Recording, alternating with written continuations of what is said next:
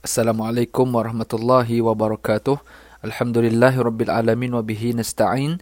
Wassalatu wassalamu ala ashrafil anbiya'i wal mursalin Sayyidina Muhammad wa ala alihi wa sahbihi ajma'in. Rabbi shrah li sadri wa yassir li amri wa hlul 'uqdatam min lisani yafqahu qawli. Allahumma adkhilna mudkhala sidqin wa akhrijna mukhraj sidqin waj'alna min ladunka sultanan nasira. Allahumma Arinal haqqa haqqa warzuqna tiba'ah wa arinal batila batila warzuqna jtinabah summa amma ba'd. Ya Allah, apa yang baik yang kami dengar, yang kami terima hari ini, maka kau jadikanlah ianya untuk kami ikuti dan apa-apa perkara yang buruk yang kami dengar pada hari ini, maka jadikanlah sempadan untuk kami jauhinya, Ya Allah. Alhamdulillah kita bersyukur pada Allah Subhanahu Wa Taala kita dipertemukan kembali dalam motivasi pagi bersama dengan saya Ustaz Syahrizan Daud At-Turabi menerusi rancangan motivasi pagi Radio IKIM FM. Terima kasih kepada penerbit kita iaitu Puan Mazlina Ismail. Saya nak sambung sikit berkaitan dengan bagaimana Al-Quran dan Ramadan dalam kehidupan kita. Pada uh, sesi yang lepas, uh, saya ada bicara tentang beberapa keutamaan, kelebihan dan keistimewaan bagaimana kalau kita berdamping atau menjadikan teman serta sahabat Quran ini. Jadi secara mudahnya sesedari tuan-tuan perempuan kalau Ramadan kita tak boleh berdamping dengan Quran cuba sebutkan bulan mana yang kita paling mudah dengan Al-Quran. Cuba cakap. Ha, jadi kalau kita kata tak ada jawapannya Ramadan lah. Jadi jawapannya Ramadan. Kerana di mana-mana kita nampak orang dengan Quran jadi kita kena jadikan juga ini peluang kita supaya dekatkan Quran dengan kita. Dekatkan pertama dari sudut fizikal. Maknanya kalau boleh masuk rumah biar Quran nampak. Sebagaimana kita mudah untuk nak nak apa berurusan dengan social media sebab kita mudah ada handphone senang untuk kita capai. Kita mudah untuk tengok TV sebab kita masuk pintu masuk rumah saja kita nampak TV jadi untuk memudahkan kita dengan Al-Quran secara EQ secara emosinya adalah kita kena letak Quran pada persekitaran yang kita mudah untuk dapat pandang dan capai Ya, jadi kalau Quran berada dalam almari tingkat tiga pula dekat bilik yang bilik kita tak guna, maka jawapannya kita memang takkan ataupun susah nak berdampingan dengan Al-Quran. Tapi kalau Quran tu kita masuk-masuk rumah saja, ke atas meja makan sebab makanan tak ada, bulan puasa, malam je baru ada. Jadi kat meja tu penuh dengan Quran. Kita ada 4-5 beranak, semuanya penuh dengan Quran masing-masing, ada Quran masing-masing. Jadi ini dipanggil EQ, Emotional Quotient, kecerdasan emosi ni, bagaimana sikap dan tindakan kita kadang-kadang dipengaruhi oleh faktor persekitaran. Kita nak ada sikap dengan Quran, uh, kita nak ada perasaan dengan Quran, tapi kita nampak Quran pun tak ada. Uh, jadi macam mana eh? Jadi bila kita nampak Quran, jadi kita mudah nak nak create perasaan dan tindakan kita apabila nampak Quran tu ada, maka mudahlah sikit untuk kita nak pegang dan sebagainya. Sebab tu kalau awal Ramadan hari itu saya ada cerita tentang bagaimana kita nak me, me, apa menambahkan emosi dan perasaan kita dengan Ramadan adalah pada persekitaran. Kalau perlu kita sediakan persekitaran yang kondusif, ada sejadah, ada tempat khas untuk ibadat. Begitu juga dengan Quran. Pastikan Quran kita Quran yang mudah dibaca. Kalau kita rasa jenis yang mata yang tak nampak, gunakan Quran yang besar. Kalau kita jenis tak pandai tajwid, gunakan Quran yang ada masahaf tajwid. Macam-macam jenis lah yang membolehkan kita untuk berdampingan dengan Quran. Malah yang nak semain terawih malam-malam dekat rumah ataupun semain tahajud malam-malam dia nak baca surah-surah yang panjang-panjang, maka dia beli pula masahaf kiam yang dijual sekali dengan stand kan letak Quran yang besar depan imam tu. Jadi pun sama juga perkara yang sama yang memudahkan kita secara fizikal untuk kita berdampingan dengan Quran. Baik, sesedari sekalian, bila sebut berdampingan dengan Al-Quran, menjadikan Quran sebagai teman dan sahabat, yang pertama sekali, dia ada beberapa perkara lah eh, nak berdamping dengan Quran ni. Yang pertama, Allah menerusi membaca Al-Quran. Jadi kita baca dan bab pembacaan ni kita dah sebut dalam uh, slot yang lepas bagaimana tentang orang yang suka baca, yang susah baca macam mana, yang senang baca macam mana kita dah cerita dengan hadis. Bagaimana orang yang lancar bacaan malah dia menghafal pula malah dia akan dibangkitkan bersama dengan para malaikat yang mulia. Siapa yang susah baca, merangkak-rangkak Ya tak tak tak dia susah nak baca falahu ajran dapat juga kajaran pahala malah dua kajaran pahala dia dapat nak bagi tahu kepada kita Quran kita nak berdamping kena baca okey tak cukup dengan tengok lah maknanya kena baca lah yang paling utama sekali ya. Yang kedua sesedari kalau tak boleh baca sekurang-kurangnya kita berdamping dengan Quran menerusi dengar.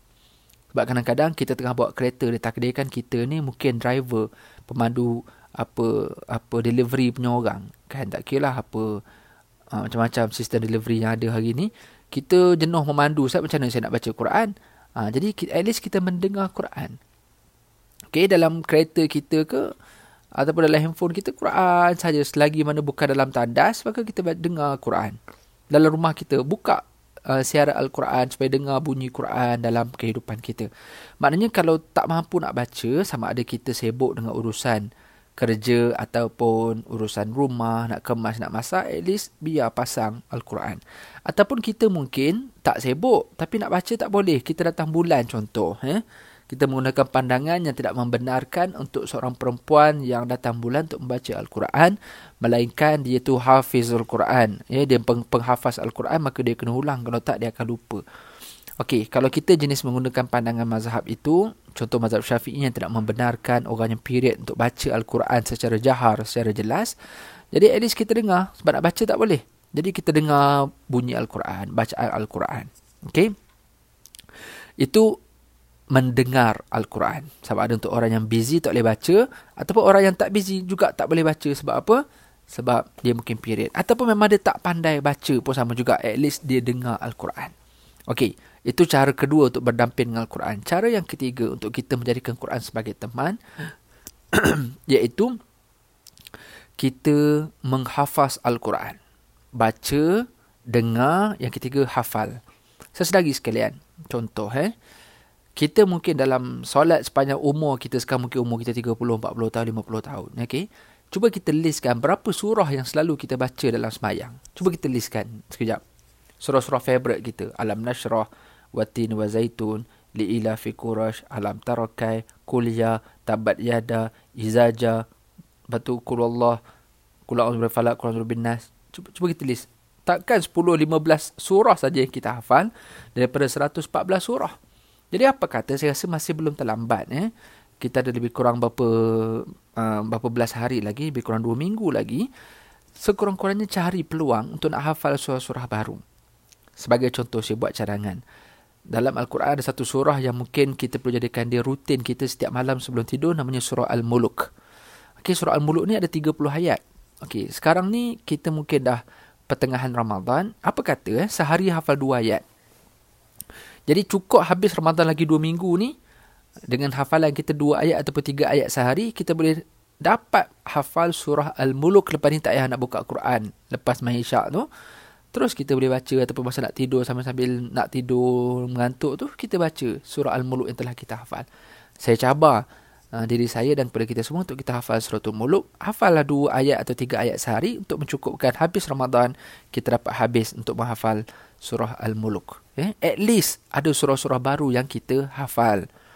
Okay? Berbanding dengan surah-surah yang biasa kita baca setiap tahun. Isteri kita pun dah boleh bajet dah. Kalau abang jadi imam, uh, lepas ni tak kuliah, izaja tak kuliah izaja ha, apa kata sesedari dah hafal surah baru kan masuk Aidil Fitri baca sekali suratul baqarah ha, bagulah lain macam sikit okey jadi kita improve uh, Quran kita menerusi hafalan okey kalau boleh hafal lebih lagi daripada tu silakan eh ahlan wasahlan okey itu berdamping dengan cara menghafal yang keempat cara berdamping dengan al-Quran adalah menerusi tadabbur uh, pertama apa tadi baca yang kedua, dengar. Yang ketiga, hafal. Yang keempat, tadabur. Tadabur maksudnya apa? Kita menghayati.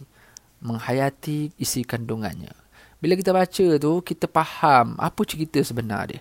Dan kita faham tu bukan secara literal semata-mata. Dan bukan secara teks semata-mata. Tapi kita faham juga dari sudut konteksnya. Sebab Quran ni kadang-kadang dia bukannya semata-mata kita boleh faham menerusi konteks. Eh, menerusi teks. Kita baca terjemah, oh faham. Tak, tak, tak. Quran ni bukan macam tu. Sebab tu kita kena belajar kelas tafsir. Baru kita faham, oh rupanya macam ni maksud dia. Sebab tu Quran ada asbabun nuzul. Ada sebab turun ayat. Okay? Ha, ha, contoh kadang-kadang ramai orang dia baca ayat Quran. Contoh eh. Al-fitnatu asyadu minal qatl. Dia tak bagi kawan dia buat fitnah ke orang, maka dia pun keluarkan ayat ni. Al-fitnatu asyadu minal qatl fitnah itu lebih buruk, lebih bahaya daripada membunuh. Dia cakap macam tu. Nampak macam betul tapi sebenarnya tak betul. Penghayatan ayat itu bukan maksud fitnah dekat sini adalah fitnah yang mereka cerita untuk merosakkan orang tu. Bukan. Fitnah dekat sini adalah maksudnya adalah fitnah peperangan yang berlaku pada zaman Nabi sallallahu alaihi wasallam. Eh, tak apalah bukan ini masanya untuk kita nak cerita tajuk ni cuma nak kata penghayatan. Kadang-kadang kita salah faham apa maksud kandungan Al-Quran, cerita perang, cerita ayat-ayat lain dan sebagainya. Jadi yang keempat sesedari kita berdamping Al-Quran menerusi menghayati isi kandungan.